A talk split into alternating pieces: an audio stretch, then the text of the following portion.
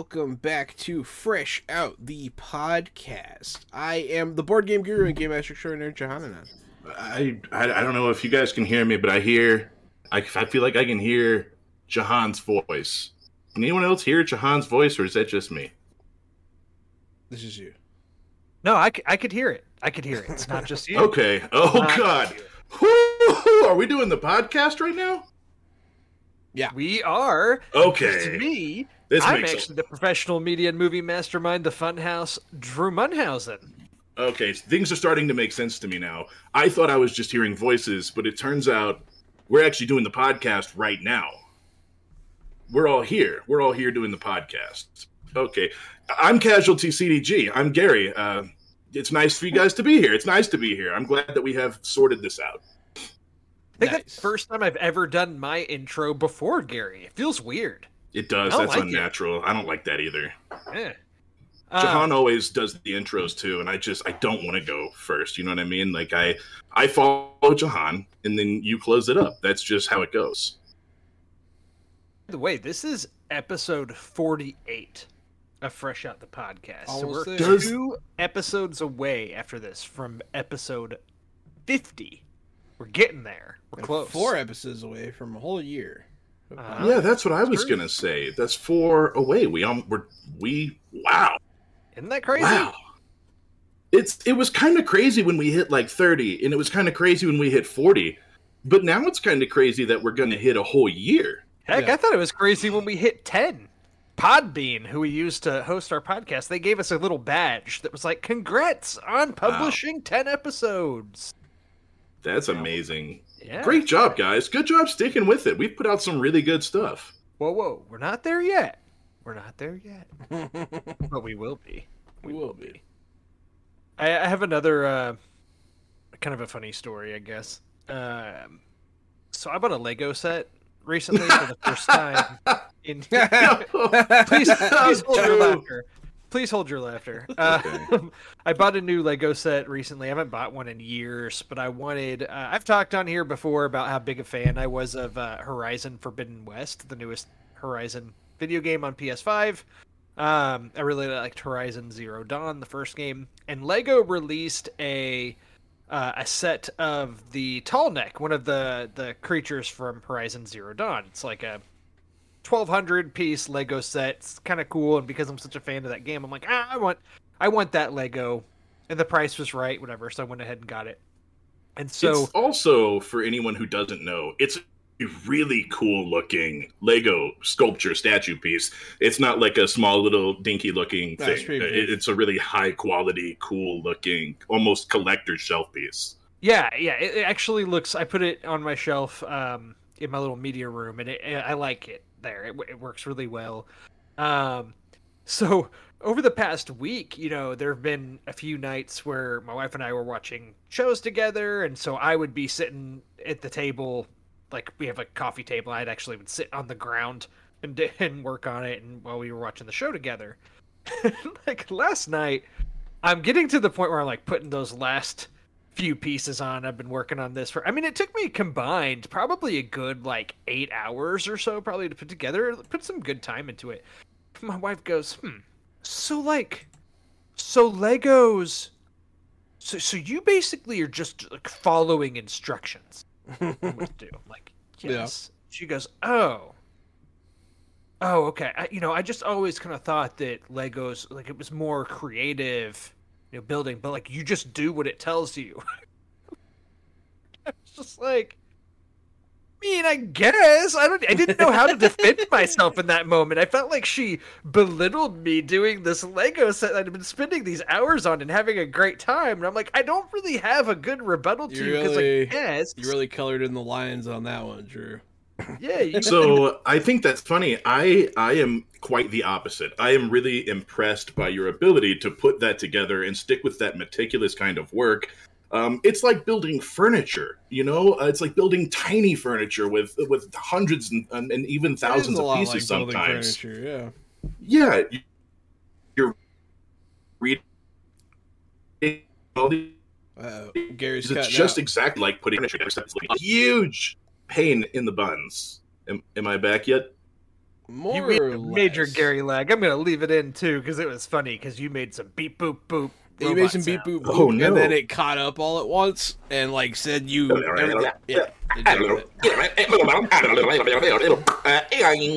Uh, what I was saying was, Drew, uh, it's impressive to be able to sit there and put together thousand set Lego. Uh, because I'm the opposite kind of guy. I'd rather sit there with like a big uh, abstract amount of Lego and a bunch of different colors and pieces and rather build things that way. I'm not good at following those types of directions for so long and for so many meticulous pieces.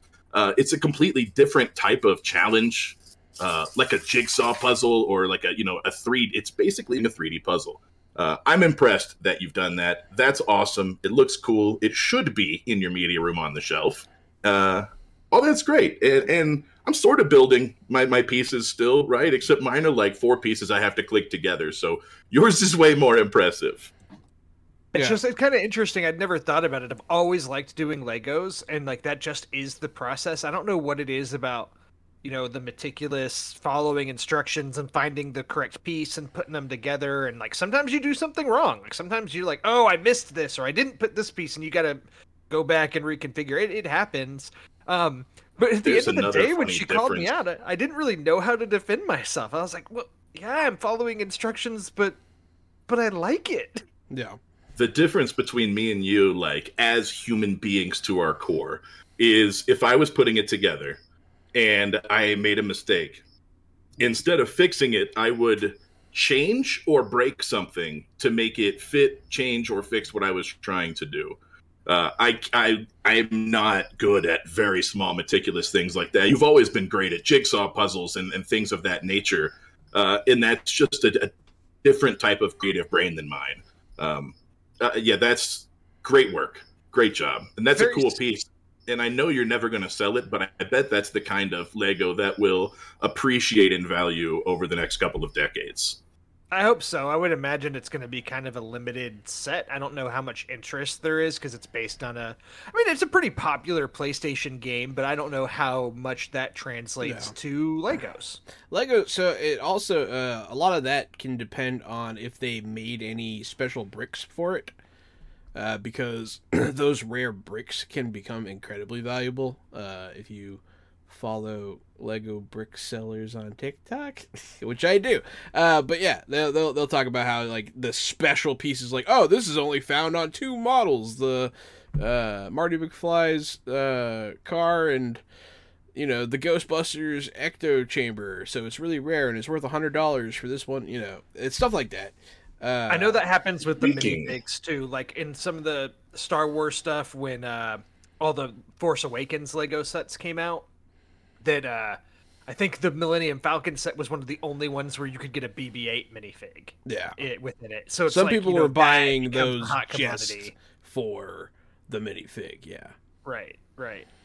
I know more and Uh. more friends these days, adult friends that are collecting Lego and building large Lego 3D pieces to decorate their homes and living rooms and media rooms. And I think that that's totally awesome. Uh, I love it. I love. I would way rather go to somebody's house and see some awesome Lego sculpture that they built or their family built together than see a painting that they bought at a Walmart. You know that I, I don't care about that. Uh, a picture of a horse. You know I don't care about your picture of a horse. Uh, I'm loving seeing this whole kind of nerd sweep taking over everything. It's great. yeah, it's it's fun. Yeah, when I was a kid, uh, I would build the sets and then they would become part of the collective. Like you build the set and then I would smash it.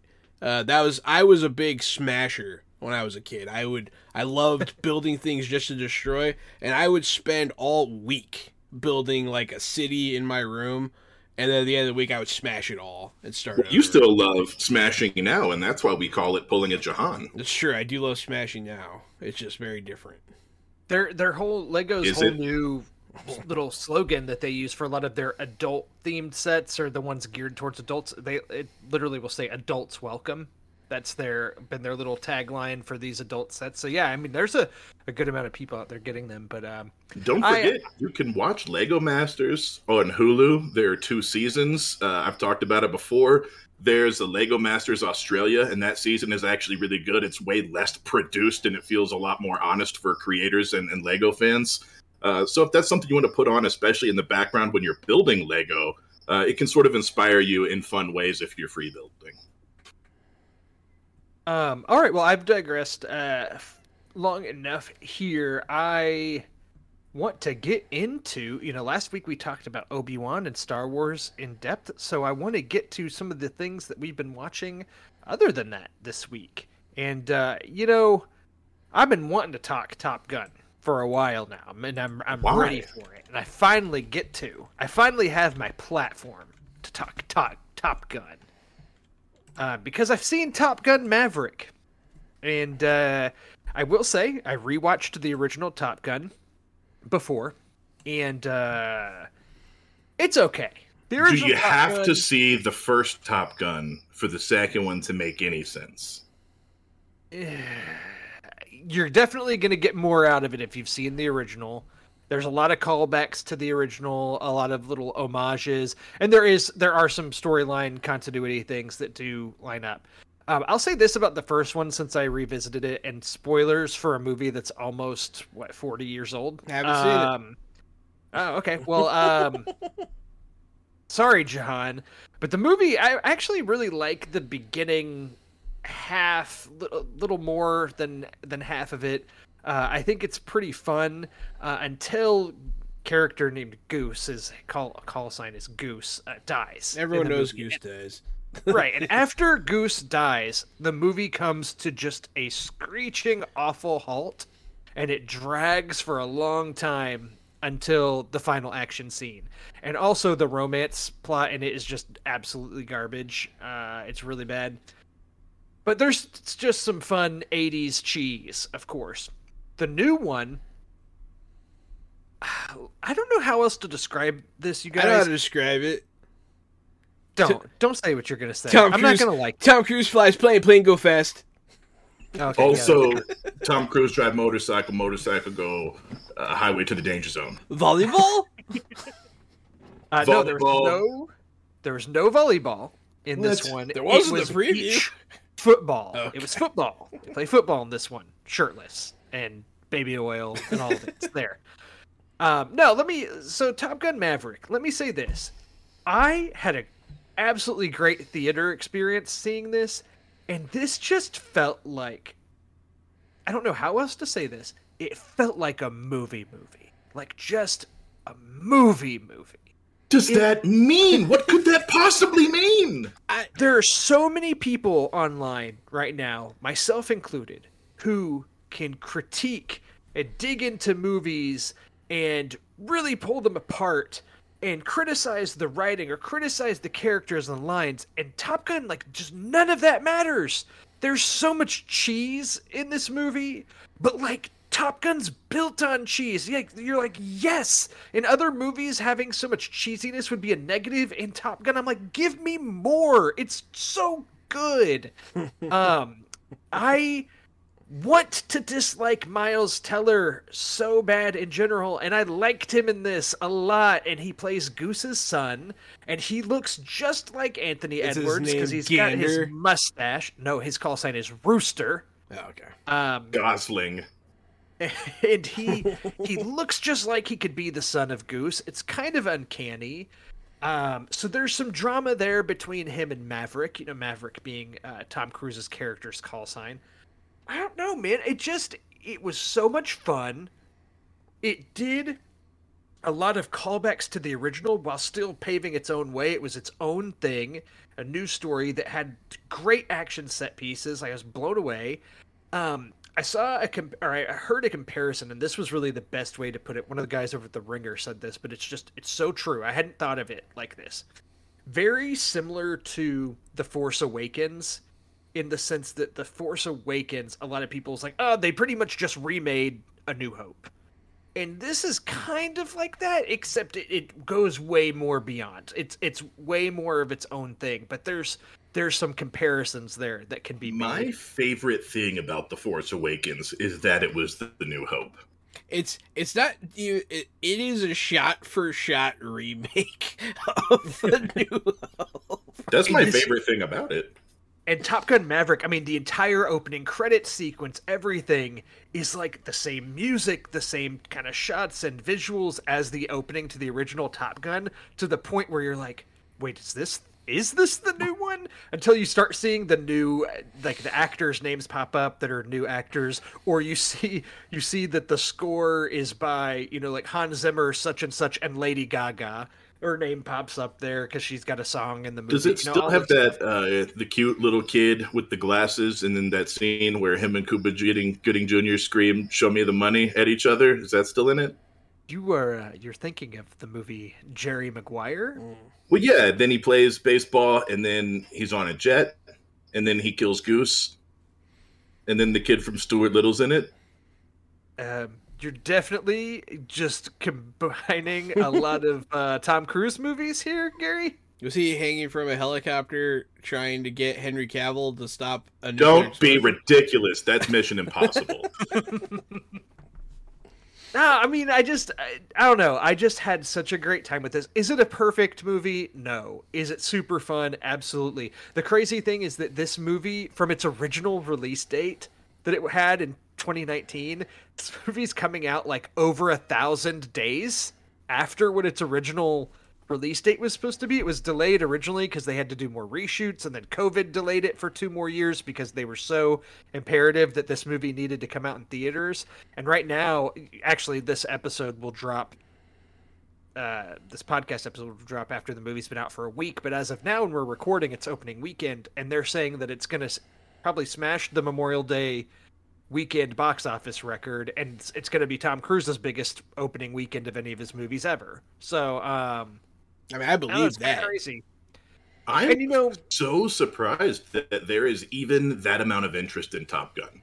I'm legitimately surprised about that. I went on on Thursday night and I saw a lot of couples in their 50s and above. Um, I saw a dad, like a lot of dads with families, and I saw a dad in total dad mode wearing a Top Gun T-shirt. So this is just the ultimate dad movie of That's the year. weird to see dads at the movie theater when there's not a James Bond movie out. right, right. This is this has Every dad. time I'm vibes all over it. by Drew's like desperate love of these dad movies, I'm like, oh yeah, Drew's a dad. He's a dad. Yeah, Drew's a I exactly. dad. am. He has the I am. itis. He has the dad itis. Well, I and his really dad. do like dad movies. Another good your dad dad's movie. also a dad, and you and your dad used to go see movies together, right? So you are a dad, and you have a dad that is a dad. He's really dad-like, and then you and that dad. Dadception. Yeah, it's, there's a whole dadception thing going on in the in the Munhausen uh, aura. another good dad movie. Um, if if y'all have seen Ford versus Ferrari that came out a couple years ago with uh, Matt Damon, Christian Bale, that's a really great dad movie. Also, um, really like that one. But yeah, I just I also wanted to comment. One of the things that's interesting about Tom Cruise. Tom Cruise is just a very fascinating figure in general in movies, and he's kind of one of the last of this kind of era of movie stars. But what's interesting about Cruise is that the other movie stars that are kind of his contemporaries, some a bit younger than him, but still like guys like Brad Pitt, George Clooney, and um, you know Julia Roberts and, and Tom Hanks, and all these people that were you know really at their peaks when he was too in the 90s and such like all of those folks have had movies go directly to streaming. You know leonardo dicaprio just had don't look up come out and julia roberts has been on series on amazon prime and clooney directed and starred in a movie that went straight to uh, netflix Did you know uh, Julia Roberts lives like right over there? no i did not Yep, she lives like right over there. that's and awesome. that's yeah usually i'm i'm full of crap but this isn't one of those times i know it can be hard to tell uh this is where she resides she lives right over there In Taos? mm-hmm yeah that's exactly right Weird. well um isn't it there's a there is a small airport here i'm guessing that she flies in and out of this a good, airport to get a her good work chance done you could meet her. Yeah, it's a small town. That's right. We could we could bump into her at the grocery store, but I have a feeling that her groceries she probably doesn't buy them herself. Uh, I don't know. But yeah, just going back to Tom Cruise, you see, I'm talking about all these movie stars, but uh, basically they've all kind of adapted to the streaming age and participated in series and things um, that have gone straight to streaming or, or really are branched out, even doing like TV shows and such. And Tom Cruise hasn't. Tom Cruise has stuck to theatrical releases, and you know he's kind of made himself into one of the better action movie stars of the past 10 years just dedicated himself to that instead of doing more dramatic roles and stuff. He's just he's sticking to Mission Impossible movies and Top Gun and Jack Reacher and you know that's the type of stuff he's been doing in the past 10 years and um for Top Gun this one revisiting an old character there's like a little bit of um a romantic arc in it that's not very good, but I liked it. Jennifer Connelly plays his, his romantic interest in this one, which I liked her in it. Um, I don't know, man. Top Gun Maverick. It's just a lot of fun. Highly, highly recommend. I, I thought it was uh it was really good. I mean, I'm not opposed to watching it, but I haven't seen the first one, so It's on Netflix right now, and uh, it, it I'm not gonna sit here and be like the first Top Gun. It's amazing. It's a classic for sure, but it, it's it has its issues for sure. I know Jahan's already been on Netflix recently because I was trying to get him to play some Deep Rock today, and he was watching Stranger Things. I was gonna say let's. I know that's the big, the big new Netflix release. This is their bread and butter. This is like Netflix's biggest franchise, and here it is. We've got a new season of Stranger it is. Things. And It's also the series finale, isn't it? Or it's their the, the, the characters finale, maybe? I don't know if it's the final season. It might be. They're- So they are I doing. think they're breaking it into parts. They're breaking it up like into part- two parts. Uh, first part is out now. I'm not sure how many episodes it is. I watched as of the time of this taping. It's been out for like a day, so I've seen the first three episodes, and boy oh boy, it definitely shows that this is one of their big ones because oh my god, some of the special effects are fire. Um, it's so so far I like it for sure the characters are all out and about doing their thing. They're all, you know, they've all grown up. There has been some growing apart amongst the main group. Uh, Lucas joined the basketball team, and uh, you know he winds. One of the big conflicts in the first few episodes is there's this thing called Hellfire Club. There's a D and D club at their high school, run by the older X-Men? kids. Yeah, yeah, it might be an X Men reference. Uh, but yeah, so they do have the Hellfire. I think it's just the the Dungeon Master Eddie like mocking uh, the Satanic Panic, uh, because like there's like straight up the devil on the shirts for the high school club. Uh, or whatever, which I think the Hellfire Club is actually cool. I didn't know how I felt about it until I realized what it was because I saw like T-shirts at BoxLunch and stuff like that. I was like, I wonder what that is. I thought it was to be like a no girls allowed thing, and I was like, that's stupid. But it's not. It's a D&D club. It was actually pretty cool. The Dungeon Master Eddie is wild and crazy and cool.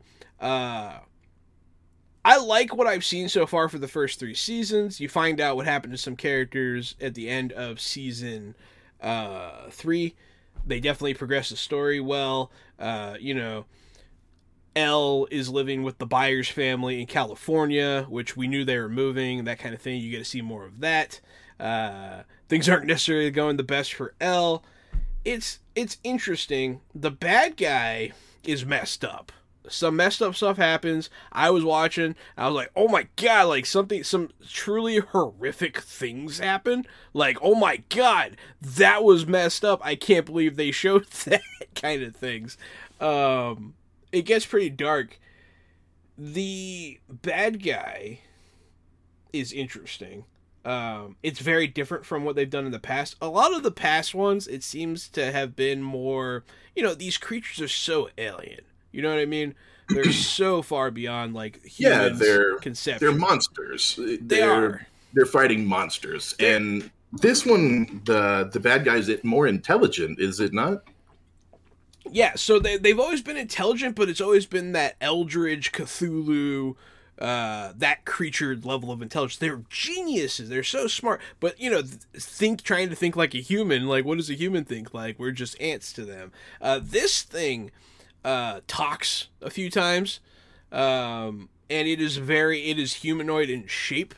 Um, it's uh it's a Vecna reference, is it not? Yes. So every every season parallels uh whatever's going on usually in their D and D games. Um, this one in the Hellfire Club, they have this epic battle with Vecna. Uh, and then this character comes out. It's they call him a dark wizard. They call him stuff like that. They use. I've always liked this about the show. They use D and D to parallel these unexplainable things to put them into terms that people can understand and register with. Uh, and that's my one of my favorite parts about the show. I like it so far. I have some gripes with things that I'm not sure about yet about like the villain and that kind of thing. You know, like I haven't gotten to the reveal stage yet. I don't know if my theories are true, but if they are, I'm annoyed with some of what's going on.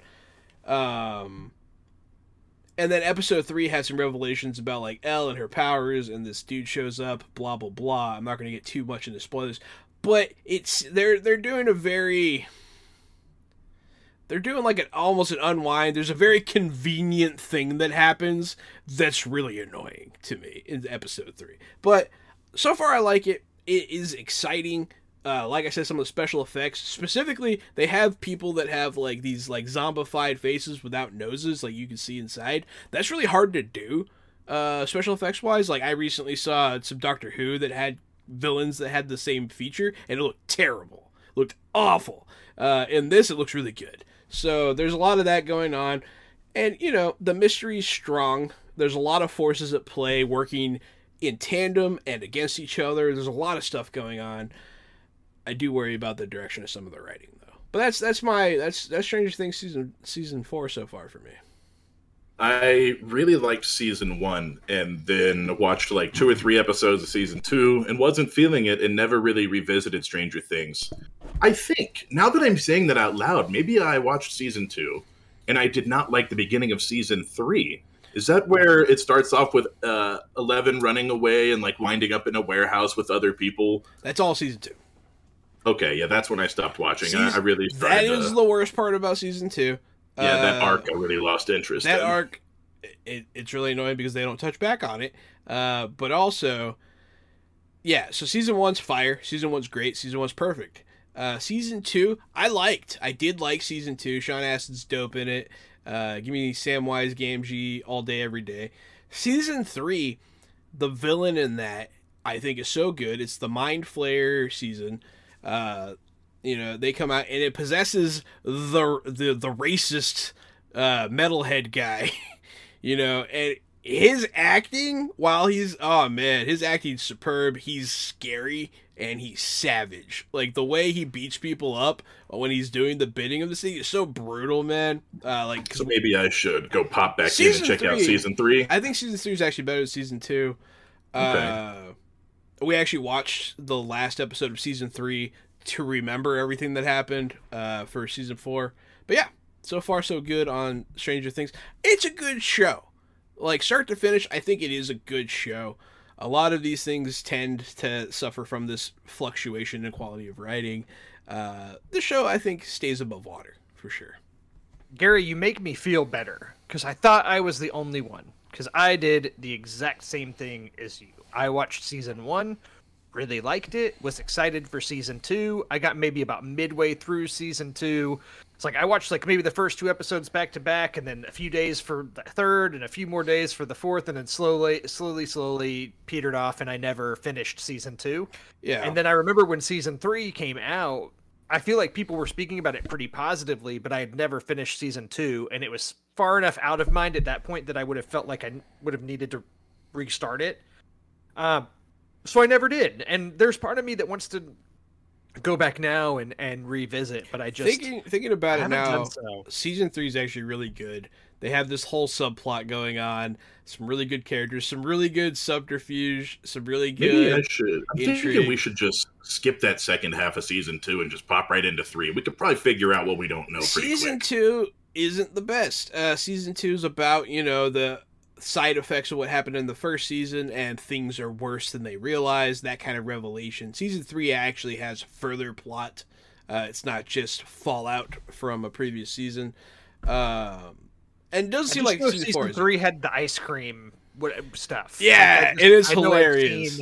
That stuff. It's That's- that's hilarious, literally all I know about it. and uh, it has the daughter of Ethan Hawke and Uma Thurman. Uh, Yeah, it. Maya Hawke. She rules. Yeah, Maya Hawke. She does rule. She's great in this. She's in season four. She's awesome. Uh, a lot of good stuff. They the reason why I'm so into it. They I'm very nostalgic. You know, you guys hear all the things I talk about. I like nostalgia, and they really pull on that a lot. This is classic '80s kids on bikes monster movie. Uh, the good old days, man, of cinema bad movies. It's the good old days of bad movies brought into like a serious light, I think, is what I'm watching, and I like it. Cool. I want to watch Goreman again, I think. Psycho Goreman. Not What my good hunky boy. what a good movie. What a good movie. All right, but yeah, that's Stranger Things.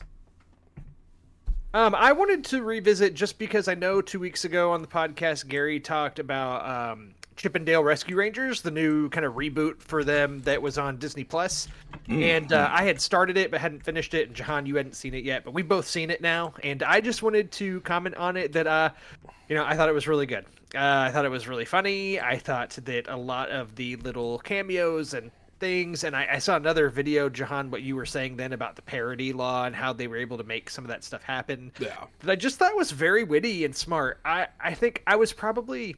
I re- uh, again, I really liked it. I, one of the better comedies I've seen in a long time.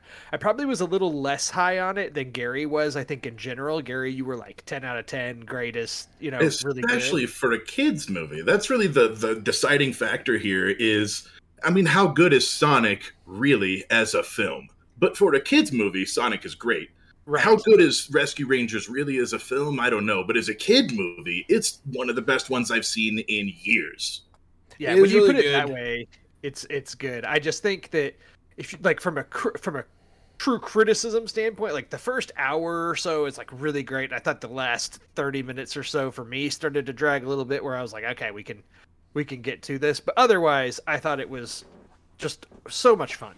Uh, there, I mean, there was a few moments, you know, where I was like, "All right, whatever." But overall, this this this is a great movie. Definitely a great kids movie. Uh, definitely, if you have kids, watch this with them because you'll be entertained. Um, some of the some of the jokes in this really made me laugh when Seth Rogen's character slips and falls, and then he gets surrounded by all the other characters that Seth Rogen voices, and they all stand over him and do the Seth Rogen laugh. I laughed really hard at that part. Um, yeah that was pretty funny uh I loved Ugly Sonic. I loved uh, I loved the dwarf The with the polar Oh, the teeth. Zo- Yeah. zooming into his teeth over and over was such a great It was touch. really that was funny. really that really like when that happened. That's such a Lonely Island thing. Like you can feel Lonely Island oozing from behind the camera at those weird type of pause jokes. That's definitely them. Yeah. No, I definitely like this by movie. Tim Robinson, who I think is very funny, and I like uh, his Netflix show. I think you should leave. So Oh my god, his Netflix great, too. show is hilarious. I like the one uh, the episode where they do that. What's that sh- store that sells the really flashy shirts? You know what I'm talking about? God, they, they do this weird episode you've about gone on a tangent here. I'm not. With I'm you, on a John. I'm tangent. not with you It's on one. hilarious. Anyways, Tim Robinson's pretty funny. Uh, but yeah, Chip 'n Dale Rescue Rangers was good. I liked it. Um, and I really like Sweet Pete. Sweet Pete's hilarious. It's a little funnier because do you you keep up with what happened to kid actors? You know what happened to the kid who was Peter Pan? No, is that what happened Uh, to him? We- he Disney stopped casting him, and I think he killed himself by nine. Oh wow, 19. that's Oh, funny. No. Yeah. So with Peter Pan being the the villain, I was like, "Ooh, that's a little touchy," but it's you know he's it's been a while, right? I guess he's not around to complain. Yeah, it's upsetting. Yeah, no, it's always there's so many. Uh, if you start digging into old voice, child voice actors and child stars, so many of them are dead. It's pretty upsetting. Uh, I liked that Peter Pan was the villain, and you know you can't you can't control things like that. You know what I mean? You, you can't Yeah. control what someone chose to do in, in real life. And I thought Peter Pan was a great villain, and the reasoning for it was was all fantastic too. yeah. Hey man, if you once you sign that Disney contract, they own you no matter how much you kill yourself. So you know, like, just be aware of that if you ever, you know. I see Drew frantically reading the story of the actor that voiced Peter Pan. I'm just He's- he's laughing. horrifying. I'm just laughing into the darkness, Drew. I don't actually There's- think it's funny. It's There's concern. terrible. Yeah, it's bad, right? Yeah, he It- died basically yep, yep, at yep, 31 yep, years yep. old of of heart failure from drug use. There's no identification on his body. Um, nobody was able to identify him. His unclaimed body was buried in an unmarked grave in New York. Jesus and then Christ. later, like uh, in the next year, his mom like was seeking help of officials at Disney to like f- to find him and reunite him with his father, and like they didn't even know that he had died. So this is just You're like Peter who? brutal. That is brutal. Oh, you're talking about Sweet Pete. Yeah, we don't talk to that guy anymore. He's been Man, making that's- bootlegs. That's very sad. Uh, yeah, that's sorry. let's finish that story with a cherry on top. Yeah, there's uh, so many articles about all the tragic fates of former Disney stars. Makes you wonder about Disney. But yeah, so uh, Isn't that great? I was just looking it up. Yeah, Jesus. Uh, Disney's built on a pile of bodies. Disney is absolutely built on a mountain of corpses. That's that's actually true. Uh, Most successful things are. I mean, geez, look, just look at how racist their cartoons used to be. But anyways, uh, and still are. So let's move on to what. Let's move on, please. what, what are- Rescue Rangers, guys. Rescue Rangers. Remember that? We liked it. we did like it. That's what we were talking about. Uh, I'll you- uh, I'll move on to something else here. I'll Yeah, I'll, I'll move this along. Do you like? I watched The Lost City. Um, Mm-hmm. this is a movie that came out in theaters Doesn't back sound in lost to me. It is. It's not that lost. Uh, this movie stars Sandra Bullock and Channing Tatum and Brad Pitt and Daniel Radcliffe. It's kind of a. Uh, oh, why can I not What? think of what it's called? Like a romancing the stone esque movie. But yeah, this is a. It's it's like. Surely you've seen the trailers for this. Sandra Bullock plays like a romance novelist, and Channing Tatum plays the cover, cover- model for her cover model of her books Oh. and she gets kidnapped and taken to the jungle and so he trying to prove himself like basically goes out to try to rescue her and uh yeah, yeah and so I actually saw this too, Drew. I saw this recently. Okay yeah this came out in theaters and then it just dropped on paramount plus uh, a couple of weeks ago and so i missed this one in theaters so i watched it on paramount Plus. first off ha- i have to say I watch a lot of movies on streaming. The streaming quality of Paramount Plus when I watched this was terrible. Really garbage. Um I usually don't have issues with streaming, but this one it was just choppy, it was not good, and I think it's probably whatever video player codecs that Paramount Plus is using. I feel like it's on on that. Um I anyway, had no so issues just- with the streaming of this. Okay, well that's good. Uh, maybe it was just me, or uh, maybe the app was having a bad night. I don't know. Um, not that it really took away from the whole movie or anything, but um, it, this it it was it was fine. I mean, if you're wanting like an adventure jungle movie, like Romancing the Stone, that's the best comparison you can make. It really kind of feels like a modern day version of that. Um, Daniel Radcliffe plays the villain, that the kidnapper, and he, you know, it, it's right in line with the types of roles he likes playing now, where he's just kind of over the top, crazy characters. Fits right in line with his post Harry Potter career. Um, but I mean, there's nothing too memorable about this. I do think Channing Tatum's funny and charming for whatever reason. Like I like seeing him and stuff usually. Um, I like Sandra Bullock. Brad Pitt's pretty funny when he does pop up Brad here, but Pitt's just, hilarious. but the just the movie as a whole is just so, you know, it, it's it's the epitome of fine. So I think that people should watch this movie. I thought it was hilarious. Uh, I was laughing a lot. I was laughing really hard. I was like, man, this is really funny. Uh, I, a lot of good moments. It's definitely cheesy. Uh, they make her wear that sequenced jumpsuit the whole time, which I think is really funny that they somehow made that work uh, for the movie. But I don't know. There's some truly funny moments when they're rescuing her. I was dying. That whole rescue scene where Brad Pitt's just taking people out, Channing Tatum sneaks up behind him, trying to help. When Channing Tatum's like keeps punching people that are falling down because they're unconscious, I was dying because like Brad Pitt would knock him out, and before they hit the ground, Channing Tatum would deck him and be like, "I got one," and like it's really funny. It's really funny, uh, and also just the sheer ferocity with which Brad Pitt takes people out. It's a pretty good action sequence. Um, there's there's a lot of really funny moments. I actually liked this movie. I thought it was pretty funny. I think it's definitely worth a watch, especially if you can find it on streaming. And you can. It is on Paramount Plus right now. So that's The Lost City. Gary, I don't we've been, know. We've been talking about that... stuff. What have you been watching? Oh, sorry. What were you going to say? Uh, I don't know that Brad Pitt has killed a man with his bare hands, but I, I think that he has. I think he could. Don't quote me on that. I don't have any facts to back that up. Bro. But I just I think that he's done it. He's rescuing her. he's rescuing her from the chair, and she's like, "Why are you so handsome?" He's like, "My father's the weatherman," and I just, I just died laughing, dude. That one took me out. That one That's took me out. one. It was so funny because he had it in Um, the chamber, like it was, it was, it was so good.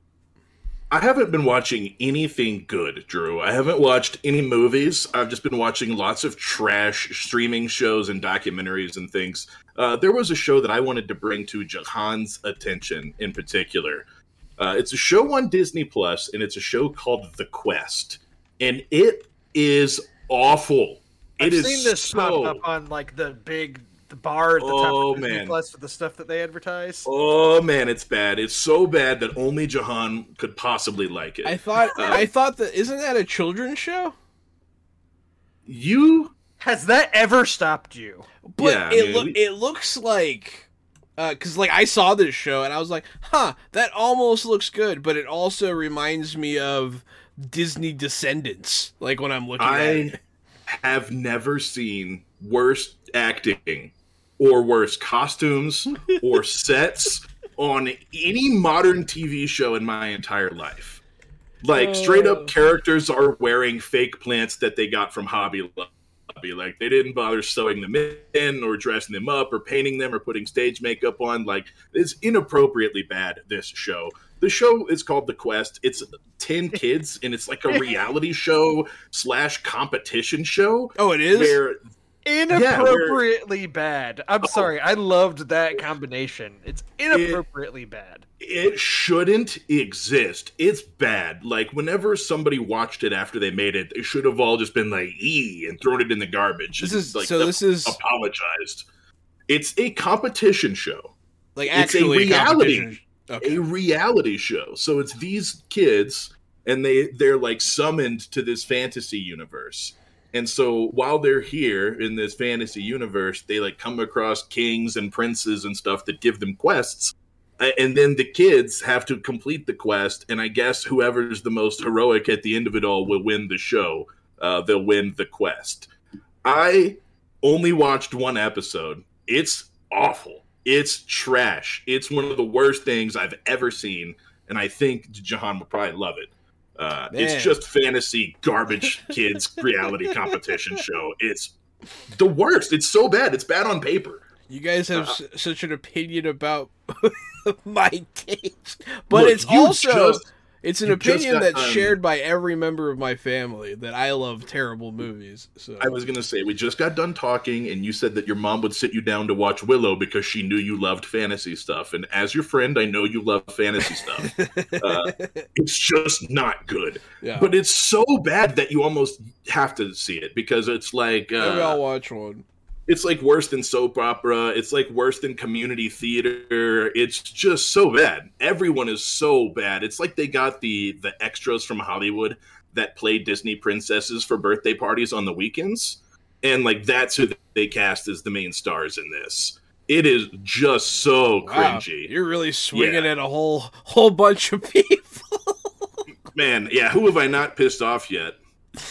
take take that poor children party act, you fucks. Uh, Wash up has been wannabe comedians. You suck in real life and you suck on Disney Channel.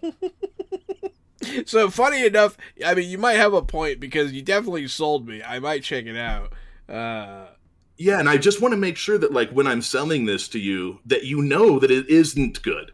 And what you're getting into is a steaming pile of like fantasy garbage with bad costumes, bad acting, and bad props. And when you know all of that, uh, maybe it will change sort of what you're viewing. sounds and you like just the Dungeon Siege movie starring uh, what's his name, um, the the bald British guy from Crank. What's his name? Jason Statham. Jason Statham. Yeah, from the Dungeon Siege movie. Yeah.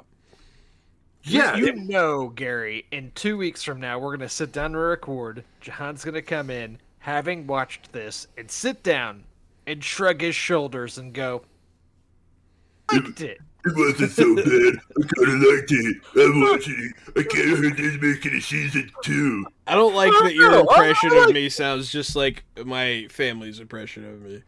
That's Uh, what oh, you sound like. I guess so. Must I be. know. I know. I kind of liked it. Only thing that could have made it better was some zombies, guys. I don't know. That's pretty hmm. good. It was pretty good. I kind of liked it until the eighth episode when they had zombies, and then I loved Wow. Oh, I'm just boy. I'm just the bottom of a barrel person, huh? That's just me. Jeez. I'm, I'm like what's left you. over after they make a bunch of good people. He's, we're like, hey, we have enough for another one. Let's just You're like put the, you're like the backwash of people. Jesus. Gary. Lee. We don't want Jahan to end up like Bobby Driscoll here, okay? Oh, that's the guy. That's the guy who voiced Peter Pan. Oh no. I don't want to. End I'm up sorry, like this was Driscoll. terrible joke. This has gotten super dark. I apologize. very right dark. now. This is terrible. Um, let's please move on. All right, so that's the quest on Disney Plus. Um, does anybody else have any good Disney Plus action going on, or, or should I should I find something else to talk about? I don't think so. I don't have anything from Disney Plus. Okay, uh, let me talk about a, a fan favorite then. This is one that everybody tunes in to listen to. Uh, a lot of people on the internet are buzzing about Holy Moly Season 4, uh, and they want to hear what, I have to say about Holy Moly Season 4. Because we are sort of the official Holy, Pol- Holy Moly podcast, kind of, uh, in that we're the only podcast that ever talks about Holy Moly. And it's and it's really just me and not the podcast so much. Um, they're still doing Muppets, Drew. So if you like Muppets and you like Rob Riggle, let me tell you, I like Muppets. this is still the place to be. Do you like Rob Riggle? Mm. Yeah. Yeah, there's some good Rob Riggle, Joe Tessitore But bits as always. Uh, you just- see people fall down. Just so you know, Rob Riggle, everything I like is shit. Yeah. So, Don't do It's this, true. Jahan. Don't do this. We like you. I like Everything too, so he it's okay. likes sucks, and that's why he likes us, and that's why you like Rob Riggle. Hey, someone Uh, has to be the shitty content guy. and That's me. Pepe the crustacean has kidnapped Stephen Curry uh, and is and is going to get his own ABC show if he gives him back. Uh, he's making demands for a season five of Holy Moly under the orders of Rob Riggle. So that's the greater overarching story with the Muppets. Other than that, it's just uh, two a, a comedian and a great uh, commentator who's really funny, going back and forth. Uh, good background show, good for your family, good while you're eating. People fall down, they get covered in fake poop, they get hit with doors, porta potties. Is everything you've ever wanted to see in putt putt golf. I'd rather it be real poop. Yeah, I would too. Those are stakes. Question: Is Holy Moly uh, televised, or is it just on Hulu? So on- it's it's an ABC show and it comes on weekly, I believe. I would imagine. Okay, that, so it's, yeah. it is on prime time. Yes, because it, it doesn't say Hulu original anywhere. It says ABC, and it Sure comes is, out I once just a week. Don't even know. I honestly, Um, pay very little attention these days. I used to be like, I knew what show was on what network on what night. I used to be all about that. I It have used to no idea matter. It just it doesn't anymore.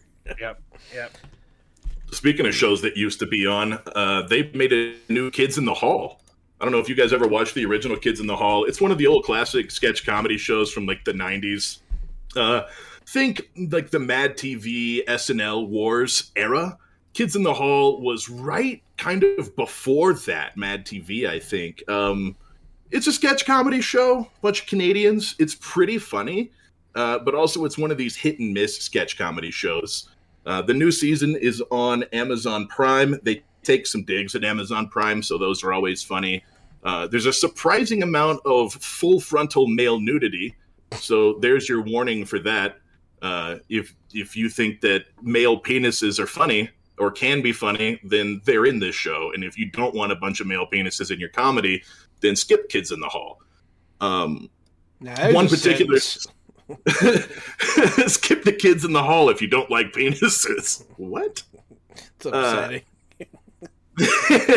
There's one particular scene uh, in season two, one skit that really got me. Uh, they have like a recurring bit where they're open with a bit and they'll come back to it throughout the episode and then end with that same bit. Um, episode two uh, of this season uh, is a post apocalyptic DJ, and the only song he has is Brand New Key. Uh, and I'm sure you guys know that one uh, it's like uh, it's like a high pitched girl's voice. It's I got a brand new pair of roller skates. You got a brand new key. Uh, so that's all he has. The apocalypse has hit. Everyone is dead, and he's like a radio shock jock DJ. So every morning he gets up and plays that song and does his like radio DJ bit to nobody because everyone's dead. And then he just stares off blankly uh, like into the void like he knows that life is meaningless. Uh, and that's the recurring skit that keeps coming up. And i was dying laughing every single time uh, with you know the really happy song being played and then dave foley just looking completely destroyed down to his soul I mean, that's pretty timeless. Uh, if you're a DJ, it's all pointless. yes and and even i i, re, I told corbinian i sent uh, our, our buddy corbinian a message he used Oh, to yeah. be a dj and i was like man you you might like this this might this reminded me of you it calls to me in some sort of way uh so that's the new kids in the hall and that's on amazon prime if you again uh adult comedy big time uh, and it kind of has a Monty Python type of feel to it, where there are four comedians and they play every role. They play the men, they play the women, they play every part. So uh, there's some good classic sketch comedy stuff here, and there's some good bits, like any good sketch comedy show, buried in there. Uh, but it's not by any means a, a Key and Peele, where Key and Peele is a hit almost every episode. Uh, Kids in the Hall is not that way. That's typically how sketch comedy goes. Yeah, that's exactly right. Uh, I'm curious to see how SNL evolves moving forward. I saw that they had a lot of big names leaving all at once. Kate McKinnon and uh, what's his Pete name? Davidson. Pete Davidson. Yeah. And Aidy Bryant and uh, uh, Kyle Mooney. Bryant, A- Aidy Bryant, Kate McKinnon, Pete Davidson. Who was the other one? Sorry, you. Said, I think you just said it. Kyle Mooney. Kyle Mooney. That was it. Really? hmm But I don't think Kyle Mooney is funny, and I don't think Aidy Bryant is funny.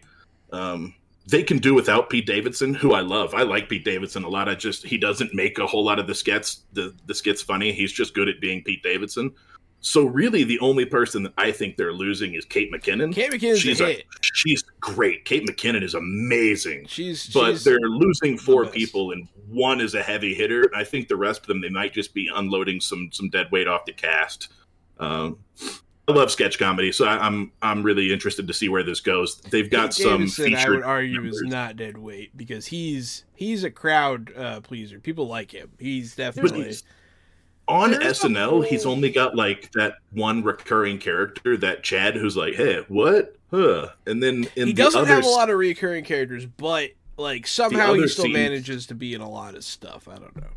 He just kind of bombs other scenes whenever he's playing actual characters though he's not actually a good character comedian he's Hmm. just good at being pete davidson He is. He is just good at being Pete Davidson. there, there has been a lot of discourse around SNL right now with this, with all these people leaving, because you know this is probably the biggest, um, kind of uh, Exodus. mass exodus. Yeah, good way to put it. Uh, of people from SNL since about ten years ago, around the time that Kristen Wiig and Jason Sudeikis and Bill Hader and all of them kind of left, like in back-to-back seasons, and and a lot they lost a lot of their top tier um, talent. And it's interesting also because SNL, you know, used to have a cast as small as like seven or eight people, and now the cast has ballooned over the past couple of years to being over 20. And um, I think a lot of that was because of COVID and they needed extra people so that if somebody tested positive, you know, people could still fill in. And also they've diversified their cast a lot more, which is which is good and, and much needed on that show. Um, but it just seems like uh, there's been a lot of discourse around their uh, the ability to build stars like maybe they haven't been able to build as many stars as they once did obviously Kenan's still there he's the biggest name probably still on the show Yeah. um and he'll be there for a long time and and they're allowed to do a lot more along with snl than they ever were back in the day um yeah, I don't know. There's just a lot of interesting things with it. I'll be interested to see. You know, Lorne Mi- Michaels is going on. uh, There, there, a lot of the thoughts are that after 50 seasons, he'll he'll leave. Which I think this is about to be what 48. Um, so I don't know. We'll see what happens once he retires and where it goes. But SNL is like a pretty interesting to, to thing to watch right now. Not just for the show itself, but for the business around it for the next couple of years. Yeah, I, st- I mean, I still watch SNL. Uh, I usually keep up. I've missed a few here and there. I've missed some recent ones, but it, I mean, it still definitely has good skits. Uh, Weekend Update will always be funny, and some sometimes they get the the hosts that kill it, and those are always fun to watch. Yeah, there are the, the there's like the three writers now at SNL who are kind of Lonely Island knockoff guys, and I'm really not feeling their vibe either They because they reek so of are. Lonely Island knockoff. They are very They knockoff. do not reek. They don't smell like originality at all. They need to go. Samberg was another one that left in that Exodus about 10 years ago, too. That was another good name that left. Yeah, Samberg is hilarious. Uh, who's next? Oh, You got more stuff, Gary? I always have more stuff to talk about, but why don't I pass the mic? Why don't you talk about something fresh? All right. Yeah, so I talked last week, uh, or two podcasts ago, about From. I was watching the show From from Epix. Uh, it is a like lost From from Epix. From the show of from something from the the channel Epix from blah blah blah blah blah. Sorry, I just like making from jokes. From's a good uh is ripe for parody. So yeah, uh the show from on Epix is a sort of like a lost style uh show. They're in a mysterious town, they can't leave. These creatures hunt them at night, uh but they found a way to stay safe in the houses with these rune stones. So they're working with that. There's a bunch of mystery going on. They're trying to build a radio signal to get stuff out. I finally watched. I finished the season, uh, and it does end on a good cliffhanger. Uh, that makes me really excited for the next season. Actually, they actually did end it in a way that I was like, "Oh man, I really wonder how this is going to affect things." They introduced uh, an avenue for a lot of new people to join the crew. Uh, I think next would you say gonna be the very ending? exciting. Would you say the ending was epic?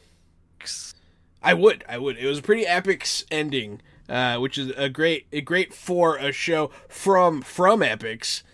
Do you Uh, think whenever they use their runestones to get their radio working, it's going to come across and say 4, 8, 15, 16, 16? 23, 40, 42? Did you pull those up or do you know the numbers, Gary? You think that's what's going to happen, John? Is that is that lost? Is that a lost joke? It is. That's Okay. definitely a lost joke, and I'm curious if Gary actually knows the numbers by heart or if he had to look them up. and the mystery I can will tell- remain. I could tell by the way he was looking and doing stuff that he was looking it up. But uh, I never actually saw Lost, so huh. Those numbers are burned into my brain for the rest of my life. Lost was one of those shows everyone was talking about, and then they were like, "Oh yeah," and then the smoke monster. I'm like, "That's stupid. There's no way that's gonna end well," and it didn't. So ha. Lost Rules. It's awesome. Lost That's is dumb. I liked all of it. Lost is dumb and you're dumb. All right. Uh, You didn't even watch it. yeah, it was dumb. Why would I watch it? I know. that's dumb? I didn't watch I'm it. It not gonna watch From dumb. now just to spite you. Oh, man, and From is dumb, and you can tell it is because they rhyme. Yeah, it's true. They do somehow rhyme. It's weird. Uh, but yeah, I also watched uh, a few episodes of the show from Prime Video, Outer Range, uh, which is a show starring uh, Josh Brolin and Imogen Poots. Um, it is a it's a sci-fi cowboy show where this mysterious hole opens up on his property. No one knows where it leads, kind of thing. Uh, it's a, it, a lot of the story centered around. have sex with it? I wish. I wish. I would watch that show. But no, so it's very I don't know how I feel about the show. It's slow. It's a slow burn. It's a very slow burn. And I don't know if it gets anywhere interesting. I I only watched the first 3 or 4. Um but honestly, like if the hole wasn't there, this would just be a bad Yellowstone ripoff. And, uh, but it's it's okay. I don't know. It might be good. It might get better. I'm not sure I'm sold on it. But yeah, that's Outer Ranges. I don't know if you guys have seen this or heard of this. I have not, but just based on the name, I would guess it was a Yellowstone ripoff, so that's funny. Yeah, it is a bit of a Uh, Yellowstone ripoff. It's definitely got that vibe. Is it, you say it's alien Is there an alien vibe going It- on here? There is an alien vibe. It might have aliens in it. Uh, that is Outer unclear to me Ranges. yet. It kind of sounds like Outer Limits, and it kind of sounds like The Range, so it's almost like a ghost or, or an aliens versus cowboys situation going on It here. seems like it. The whole like you do find out stuff about the whole in the first few episodes. Um, somebody goes in there. Wow, it's crazy. oh no! But yeah, uh, there's a lot of cool stuff. He throws. I don't know. I don't want to do any spoilers, but he throws some things in the hole, and it's very interesting what happens with them. Those parts are very interesting.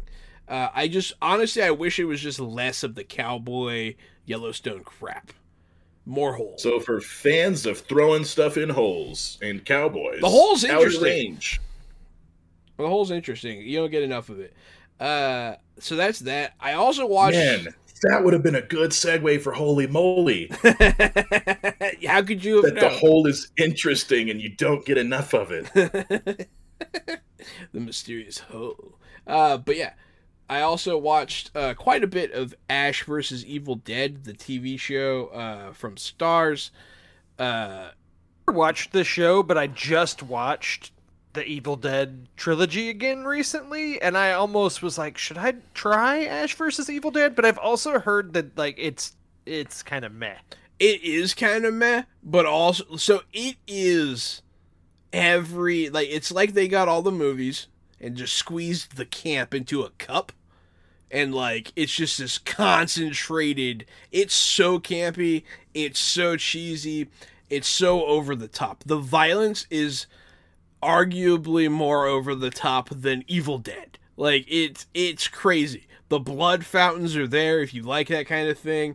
Uh, there is a scene in season two where he literally has his head up the butt of a cadaver that has an open chest, and you can see his head, and the dick's like flopping. Like it's very messed up. Like it's it's just a bunch of cheap gore thrills. It's exactly what you expect from Evil Dead. Um, and Bruce Campbell's in good form. times Though. an episode does Bruce Campbell say groovy? I don't know that he said it. He might have said it once. He might have said it once, but he is he is in top peak uh, Bruce Campbell form. He is killing it. He's doing the Ash thing. He's uh, lovable and hateable at the same time. Uh, the side characters are definitely entertaining. Uh, you got Pablo, who who who's just uh, this really crazy looking guy. Uh, that's re- he's he's really ridiculous. He's kind of a wimp. Uh, that- His look is next level. He's his got like look is next level, man. He's got like an eraser head flat top, and he, does. wears a denim jacket, and he has like a really thin, uh, light Mexican guy mustache. He is it's perfect.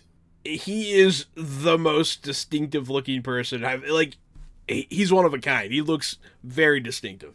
Uh, and then the female lead is all is very Uh, she gets pretty bloodthirsty. She gets pretty. She becomes like Ash's protege, and she's very good at it. Also, uh, you get to see Lucy Lawless is here uh, as a bad guy, and it's that's pretty cool too. I think it's.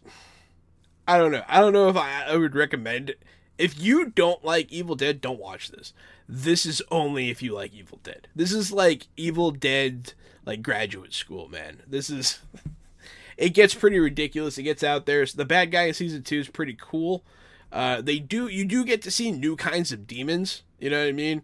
Uh, they usually stick to the the one brand. You know, they don't flesh out too much. They have some pretty cool ones. Um, I like it. I'm on season two right now, about halfway through. I think I'm gonna finish the full three seasons. I don't think they're they're doing a fourth one. Uh, I don't know. Groovy is all I have to say. Also, for real fans of the Evil Dead series, uh, Jahan and I just both recently picked up the Evil Dead video game on Xbox. Yeah, we did. It's actually kind of why I started watching uh, Ash vs. Evil Dead again. Yeah, I thought it might have inspired you to pick it back up. I picked it back up. I wanted some more of that sweet, sweet action. Uh, take it away about the game, though, Gary. You can start us off.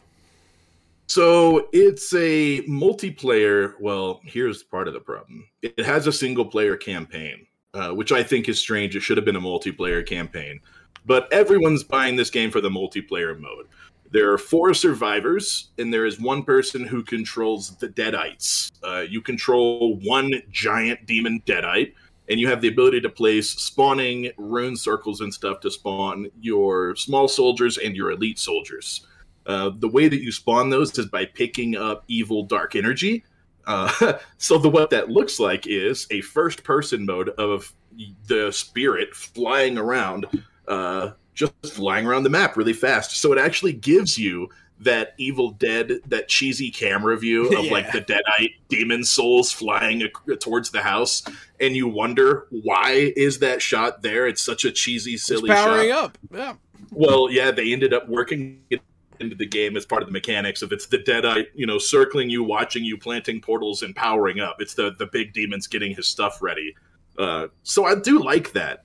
It's it, and and the game, the Evil Dead game, I would say is only for really really big fans of Evil Dead. Uh, the maps are it, there's one big map. It kind of has a, a battle royale type of feel where the survivors start close to each other and you have to kind of run and loot and complete an objective. Uh, the objectives, of course, are to find the pages of the map, to summon the Necronomicon, to get the dagger, uh, and then banish the Deadites. So that's the play style for every map. Um, a clever Deadite player can, after 25 minutes of all of your team's hard work, uh, they have enough upgrades to just kill you and beat you. Um, so there's some balance issues with the game. The looting isn't particularly fun to to just run around and pick stuff up. I'm I'm kind of over that battle royale mechanic, but every single character in the game is from the lore. They're from the shows. They have their looks and different outfits. Uh, a lot of the actors did their own voice lines. Bruce Campbell came back and recorded some original voice lines. Um, so there's a lot to love about this game for an Evil Dead fan if you are a Left 4 Dead person and you're looking for another cooperative zombie killing game, this is not what you're looking this for. This is not it. This Evil Dead game plays a lot more like Dead by Daylight, yes, th- than than it does like a Left 4 Dead game. Um, I wouldn't recommend it, but I would recommend it for fans of Evil Dead. Did you John, ever play did... the, the Friday the Thirteenth game? Yeah, it's like uh, that. That's yeah, that's what I figured. It's okay. exactly like that. Yeah, Friday the Thirteenth, Dead by Daylight, those kinds of games uh, where it's players trying to complete some sort of objective to defeat the the much more powerful singular evil. Um, yeah, so this game, starting off, this game has a forty and a sixty dollar mode uh, you can just buy forty dollars. I probably should have. Honestly, I regret spending extra money. I got some cool skins. That's about it. Uh, this game does have. It seems like one map, but that map is pretty well utilized. Uh, you start in a different area every time, and so far we've played night, dusk, wind, uh, snow, rain. Like it's always very different, and like it does seem to have an effect on just how things go.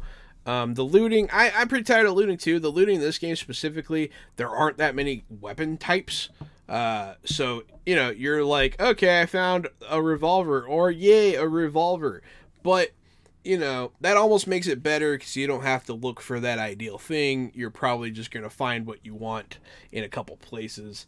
Um, I think this game's definitely fun, definitely good for Evil Dead fans. It, yeah, the campaign. I'll say campaign in quotes is single player because it's it's it's not very long. It's honestly just like seven missions to unlock some characters.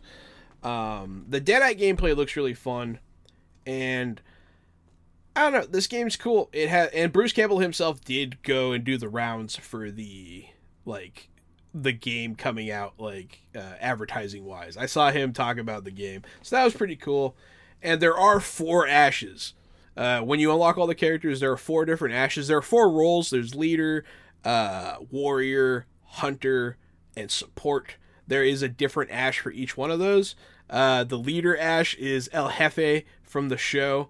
Uh, the Warriors, obviously, the uh, Ar- Army of Darkness Ash, and then the. It's also the only character in the entire game that can equip the chainsaw. Yes. So if you find a chainsaw, all you can do is ping it because only Ash from Army of Darkness can use a chainsaw. Or from El uh, for the show, They the El Jefe one Oh, can use it too. Because that's that's the uh, what happens after Army Darkness. Both of them, only the ones that actually had the chainsaw hand could use the chainsaw hand, uh, which is kind of cool. But there's also like four other warriors you could pick from. None of them can use the chainsaw. Um, but yeah, uh, As a person who plays support characters, I'm really excited that I'm not going to get to use a chainsaw. What Yeah. awesome game design! yeah, you do kind of miss out on it. I get what they're doing. This game's a big homage, and it is it's a good homage. I think it is well done to that respect. It's probably worth about forty bucks if you could get it cheaper or for free. I'd say give it a go. Uh, it will be cheaper. It will be. 40 now. Wait until Halloween. I bet it goes on a 50% sale and you could pick it up for $20. So if you're an Evil Dead fan, uh, my gut tells me that it'll go on sale around Halloween this year. honestly, I would sing this game's praises if they had uh, another map and maybe another couple game modes. This game would kind of slap. Uh, if we could play a four player cooperative campaign, uh, I would like this game a little bit more, I think. Just matchmaking over and over and over isn't the most fun. The game definitely has balance issues, and so playing matchmaking games Yeah. with balance issues is just inherently there frustrating. There is no balance. You get to level up your characters like outside of the game, and you get to bring that high level character into each game, regardless of what level everyone else is. So you might be fighting a max level demon when you just started. Uh, so and if an somebody issue. quits on your team, or if somebody is bad on your team, you're going to lose. As you know, that's a problem with a lot of matchmaking games uh, like this. But it's it's a consistent problem because you can't go to a campaign and then play with your friends. You have to matchmake with strangers or you know that type of thing. And they if you need all four people to survive the hordes. If there's somebody who is really bad or somebody who leaves and they don't care, it will make you lose in a game like this. It's it's too vital uh, it's pretty brutal. in in structure. You, you really need it. Um, It sounds like the type of game that if they struggle to get the a good player base on it, it it'd be ripe for Game Pass or something like that because you're instantly going to get a way bigger player True. base. It would be great on Day Game one. Pass. Yeah, it or would be great. on day- Game whatever Pass. it's added. Uh, but yeah, that's I mean that's the Evil Dead game. It's good if you're a fan, and even then, wait for it to go on sale. good if you're a fan, he says, and I'll harken back to Young Rock, which I have now I think hit the the season finale of season two. Uh, there, there is a fantastic bit with Randy Savage in season two. Uh, one is just a simple throwaway line that made me laugh when I heard it, and I still laugh about it like weeks later. Uh, she, someone walks up to Randy and hands him the script, and he goes, "Mine says macho," and then he like laughs about it and flexes, and they're like, "Yeah, very good, Randy," and they walk away. Uh, and and then in this most recent episode, he does an opening for a Sears, and he he's just supposed to cut the ribbon, just do a ribbon cutting at a Sears. He gets up there and just starts like improvising a whole monologue about how much he loves Sears and how Sears changed his life and how you can get all the best things you need at Sears. And then he goes inside and is trying to help people out and sell stuff at Sears. The manager is like, "You don't work here. You know that, right? You don't need to be here." And he's like, hey man, don't worry. It's not a day of work for me, brother. I love Sears. And then shows back up later in the day in a different outfit and is doing it again. And it's just there are, it makes you wonder how many of these stories about these wrestlers like have some modicum of truth. These bizarre characters. And getting into the later part of season two of Young Rock, you're introduced to more and more and more of these bizarre characters uh, as The Rock gets older in the story, he's starting to talk more and more about the WWF. Uh, there's a guy who plays Vince McMahon. He sounds exactly like Vince. He doesn't particularly actually, look like him. I actually had this on the TV the other day, like the day that the the the finale was on live, and I caught some of the Vince McMahon stuff. I just happened to have the TV on. So Sounds like him, doesn't it? Yeah, it did. It did. He's got big hair too, but he does he doesn't look like Vince. Uh, and that's yeah, he's not a thousand years old yet. Right. Uh, it's great to see wrestlers like Bam Bam Bigelow and stuff uh, before they were Bam Bam, but he still has like the flame tattoos on his head, and he's going by some other silly name, doing some South uh, Eastern uh, wrestling. Um, still, I'll always be preaching Young Rock, and I can't wait for season three. I'm not even sure if it got approved for a season three, but this is a funny way for The Rock to air his dirty laundry uh, he's talked about his grandmother and her FBI case for extortion. Uh, he's talked about different parts of his career and his dad uh, kind of being a, a, little sleazy. And I think that The Rock really intends on making a political run at the end of all this for real. And I, and whenever people start asking questions about or trying to dig up dirt on him, he'll have this to sort of reference as his book uh, of things I've already answered. You know what I mean? So I, I think there's something interesting about that too. I've never seen a president make a show, a TV show about his own life, and then become president. But I wouldn't be surprised if you're James fired. Johnson did it. Imagine the power to just obviously The Rock has had books before, like he's had biographies and such, but still, the fact that you become like one of the biggest stars in Hollywood and you say, you know what, instead of writing a new book about my life or whatever, I'm just gonna make a TV show. Like, it's gonna be nice. Yeah, man, and I bet he's getting paid more for the TV show than he ever would have gotten paid for another book. Absolutely, he's getting that NBC money. I think I finally convinced uh, my brother Thomas to watch Young Rock also, and he said he was loving it. Randy Stab was just making him laugh out loud also. Yep. Um, I've been watching this. I saw a trailer for Prehistoric, and I was like, "Well, that seems cool. Everyone likes dinosaurs." It's on Apple Plus, it's uh, you know David Attenborough. Apple TV Plus. Thank you very much. It's on Apple Plus. TV Plus. Apple it's... TV Plus.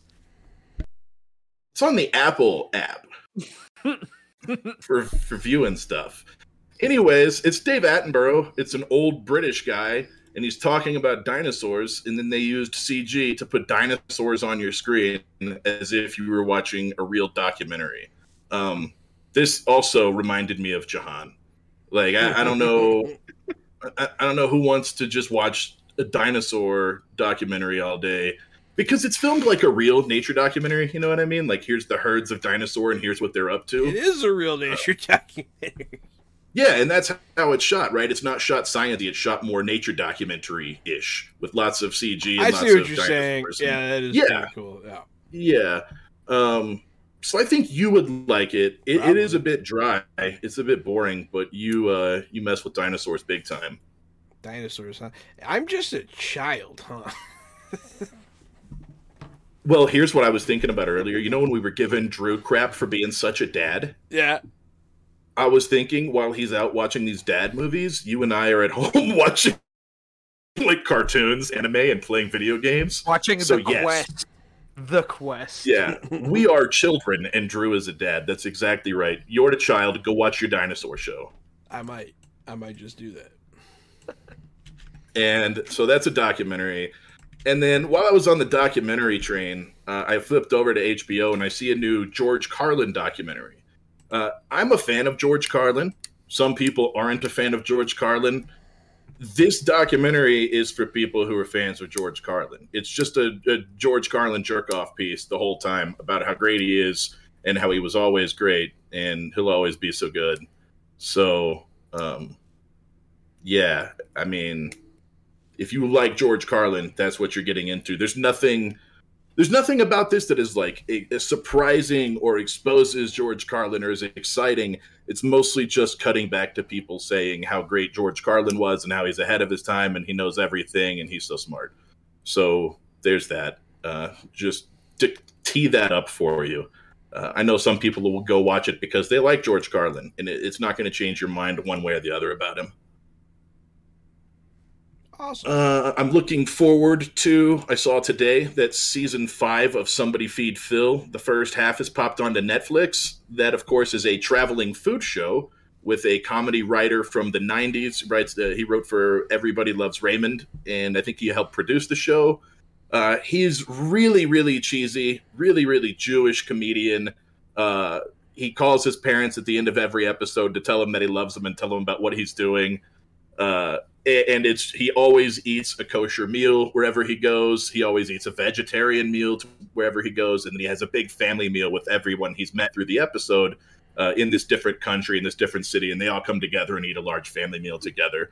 So uh, I really like uh, somebody feed Phil. I, I, think there's something really uh, community driven, really family, really homey feel at the end of it. There's there's a lot of love and acceptance, and of course, eating meals with people that you've met and that you're just newly friends with. There's something real uh, engaging about that to me.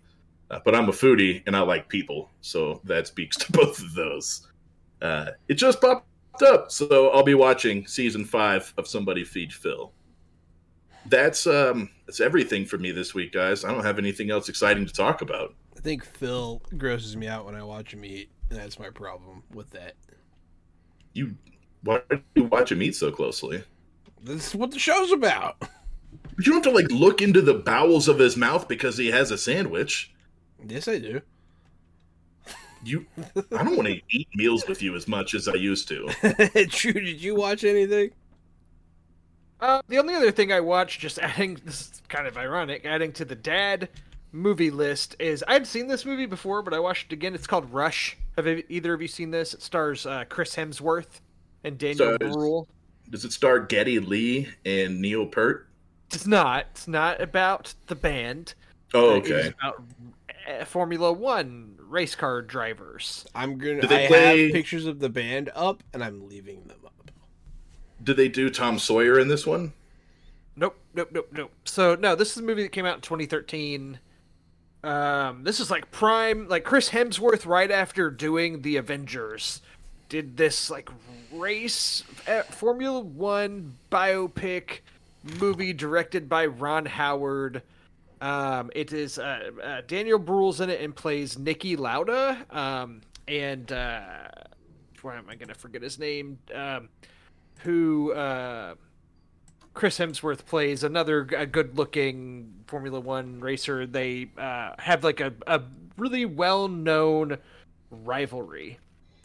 Anyways, I'd seen this movie before, threw it on again recently, wanted to watch it, and uh, it's okay. It's pretty good. It's it's. I thought this was really good back in the day when I saw it, uh, but having now seen Ford versus Ferrari, which I brought up when I was talking about Top Gun, that movie is way better.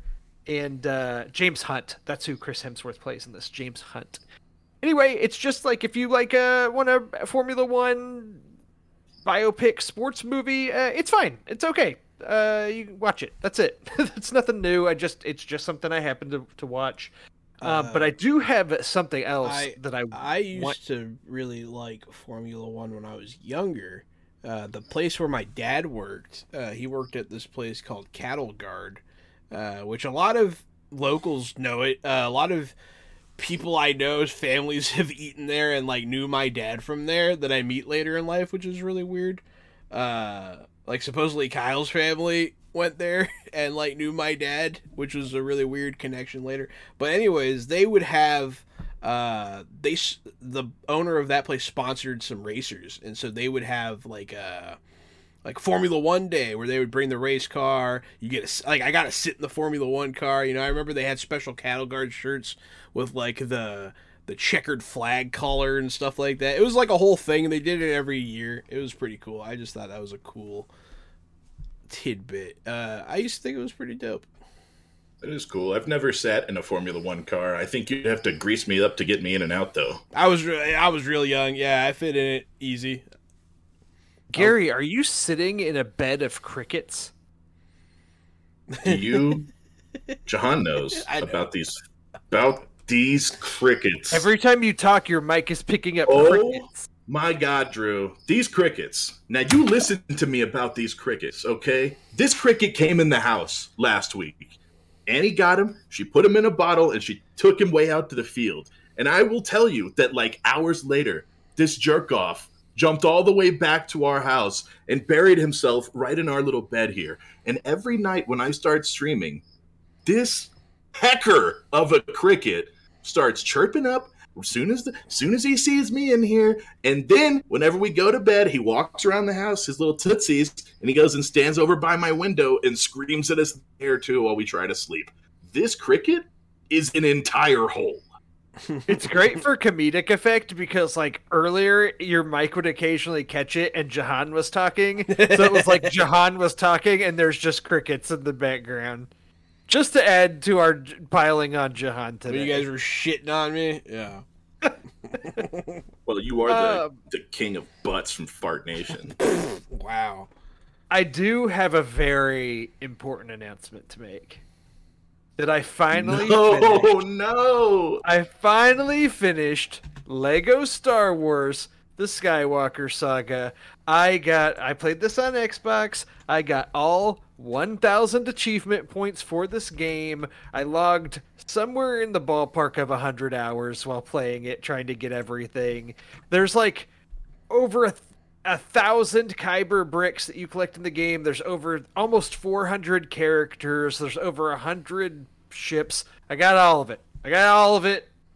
Every single one. I did it. I was playing Deep Rock Galactic like I always do, and I was thinking to myself, why doesn't Drew love this game? Because you have to check every little corner and get every little mushroom and piece of nitra and gold and everything out of the room. And I was like, boy, it would be nice to have Drew running around in here searching every corner so I could just kill bugs. yeah i like i like collecting stuff. What can i say? Some you can need a collector on the team man. Again that that reminds me of your building the lego thing the the patience you have. Uh, you you may be the most patient person that i'm friends with. Quite patient. I like that compliment. I'll take it that's uh, it's not a compliment uh, that's, that's it for me for what i've been watching and or playing Uh, yeah. So I've still been playing. I've been playing a lot of games lately. Actually, uh, I was at home sick, blah blah blah. But um, you know, I played Loop Hero more. I got further in Loop Hero. Loop Hero is dope. I unlocked the Rogue class.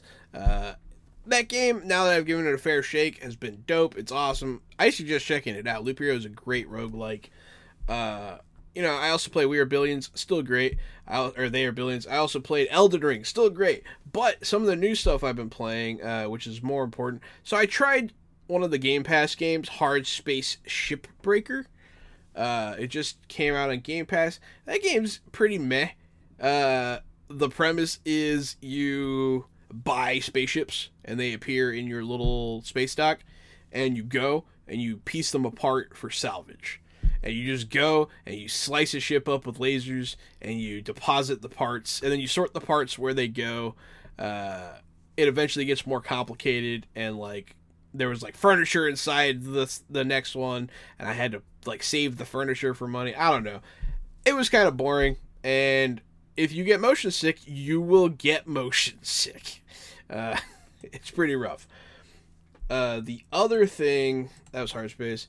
Uh, the other thing that I started playing that's kind of new, uh, Bioshock, the entire Bioshock trilogy remastered is free on the Epic Game Store as of the time of this filming. Might still be at the time of the airing.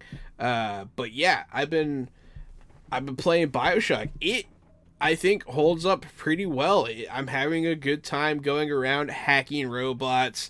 You know, you hack the turret and then you lead the bad guys into it. You can do the combo attacks with light electrocuting people that are standing in water and burning oil and that kind of stuff. It's still fun.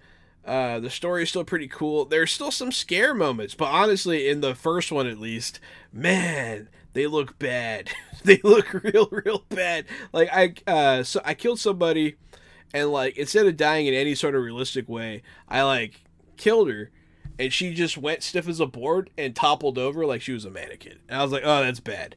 Uh, but the big daddy fights are still pretty brutal.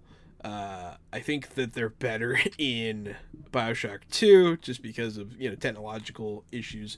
But I do plan on replaying these because I never actually beat Infinity. I beat the other two, beat the crap out of the other two. Uh, but there is, uh, I haven't beaten the third one, and I need to. I need to give that a fair shake. I was looking at Loop Hero uh, before when you were talking about that. It looks like it was announced that they're going to make a Nintendo Switch version, or they're, they're going to port it over. It would easily oh. port, yeah. So they there's nothing for an Xbox, PlayStation yet, nothing announced, but Loop Hero will be coming to Switch. No, that's good. Yeah, it's a very good. It, it's kind of got like that auto battler mixed with like a rogue like, and it's pretty dope.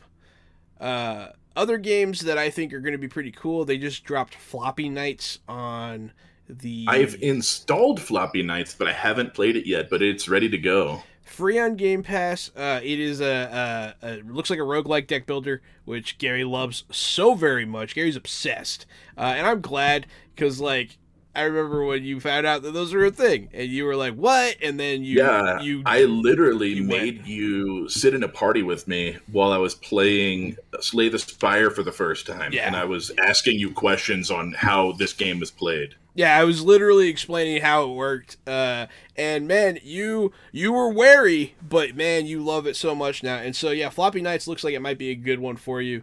Um, so many more keep coming out every day. Uh, if you have never played a rogue-like deck builder before, I know that sounds like a lot of made up stuff that I just said to you. Try them. They are so fun. Uh, Slay the Spire is incredible. Uh, Maybe we should break it down. So, what a rogue like game is, is it's a game that changes every single time you play it, and you're going to lose a bunch. Yeah, you die, but you still progress, is the. Uh, so, like, you'll get through, like, the first boss in a dungeon, and then you'll die in the second floor. You'll have to start all the way back at the first floor, but you unlocked, like, two new guns that you can find throughout the dungeon, uh, or in this case, like uh, some new cards, uh, some new artifacts. Way, yeah. Next time you play, you have a better chance of drawing new cool cards and combinations. Or getting your new weapons that you've now unlocked. So they'll make you progress further, faster, stronger every time you lose. So losing is built into these games. So first of all, you just know you're kind of going to be in like a brain off recycle mode, which I like about rogue games is sort of once you get the the how it works, you're doing it, and now you just keep doing it until you win, and you keep getting stronger and stronger. Yeah. Um, and then deck builder, right? We're going to break it down. Of course, you're building a deck, so you've got different cards every single time. You usually start off with about two full hands worth of cards. So if you have five cards in a hand starting, you'll usually start off with ten cards in your deck. Uh, and you'll draw that first hand. You play all the cards, you discard them, you draw your new hand, and when you're done with that, you pick all the cards back up. Uh, and in deck builders, the idea is that this deck gets bigger as you play. Um, in Slay the Spire, for instance, it happens like in between combat usually, but it can also happen during combat when you do card creation uh, spells and stuff like that. But yeah, it really gets into. Make, you said that your deck gets bigger as you play. Yeah, yeah, your deck gets bigger as you play. Uh, deck gets bigger as you play. Yeah. Okay, your deck. Yeah, just keep playing bigger as, you, as you play playing, with it. Just keep playing with your deck, and it'll get bigger. Mm-hmm, That's mm-hmm, right. Mm-hmm. The more you okay. play, yeah, yeah, yeah, definitely, definitely. Which is actually funny because uh, when I play, I can actually re- remove cards from my deck. So sometimes my deck doesn't get any bigger your at deck all. Sometimes it can get smaller. Yeah, That's- that's right. Oh wow! I don't want that. I don't want my deck to get Smaller. if you play with your deck too much, you can go blind. because as of right now, my deck's already pretty small. I don't need it to get any Mm, smaller. I mm, want my mm, deck to get mm. bigger. Well, well, here's the just thing: genetics. is every time you play with your deck, you can expect a different outcome. Hmm. I like Mhm. that. So I like sometimes your deck gets smaller, sometimes your deck gets bigger. it just depends on what you want to do with your deck. Unfortunately, a lot of these games are single player, so you can never play with your friend's deck. Yeah, that's true. You are stuck playing with Oh. your own deck. That's a You- shame. You're stuck playing with You your own deck. share with each Well, other. that's why I had to have Jahan get into a party and teach me how to play with my deck. Yeah, that's true. I I talked him off, as it were. Uh, but yeah, so that's deck builders in a nutshell. Um, gross. But the two that you should probably check out uh, that are great suggestions uh, Slay the Spire, award winning deck builder, kind of uh, started the whole roguelike deck builder genre, or at least brought it into the mainstream. And then uh, Monster Hell- Train, Monster Train. Monster Train my also favorite. also an award-winning game. They they're both award-winning games. Like this isn't us being weird. They have huge fan bases and they are awesome. You should check them out. Uh, bring that in your repertoire. But I mean, I guess so. Fresh out the podcast. Look at that. We we taught you guys about a whole new genre of games and you know a lot of other stuff. So that was fun. You guys have anything else to say? No, I just think it's cool that, you know, first person games, everyone knows what that is. Third person games, everyone knows what it is. And now, roguelike deck builder, our fans might know what that is now. That might be a part of their vocabulary, and that's that's kind of a cool feeling. Yeah, that is kind of cool. I like teaching people new stuff. Uh, and Dev- then roguelike, right? It's not just that we taught them roguelike deck builders. Roguelike is its own genre of game. Yeah. So we might have taught you something about gaming today. Loop Hero, also a roguelike. Uh, That's right. That's how this all started. there are so many of them now. It's very Well, more like it's more like poop hero though, you know what I mean? Mm, mm, mm, mm. I got you. Uh, but yeah, so this has been Fresh Out the Podcast. Thank you so much for listening. I'm Johanan at RockFact on Twitter. I'm Casualty CDG. Watch Jahan and I play tabletop games every Wednesday, Thursday, and Friday from 8 p.m. until 11 p.m. And I'm not asking, I'm telling you to watch Jahan and I play tabletop games. Twitch.tv backslash Johananon or on our YouTube, Fresh Out the Box TTRPG. And if you aren't there, I'll know because I'm a moderator in the channel and I can see the viewers of who's in there. And if you're not in there, then we're not friends anymore. Damn. Yeah. That goes for like, you know, every it's everybody too. It's for you guys too. And I am Drew Munhausen. You can find me at Drew Munhausen on Twitter. And thank you so much for listening to episode 48 of Fresh Out the Podcast. Stay fresh out there.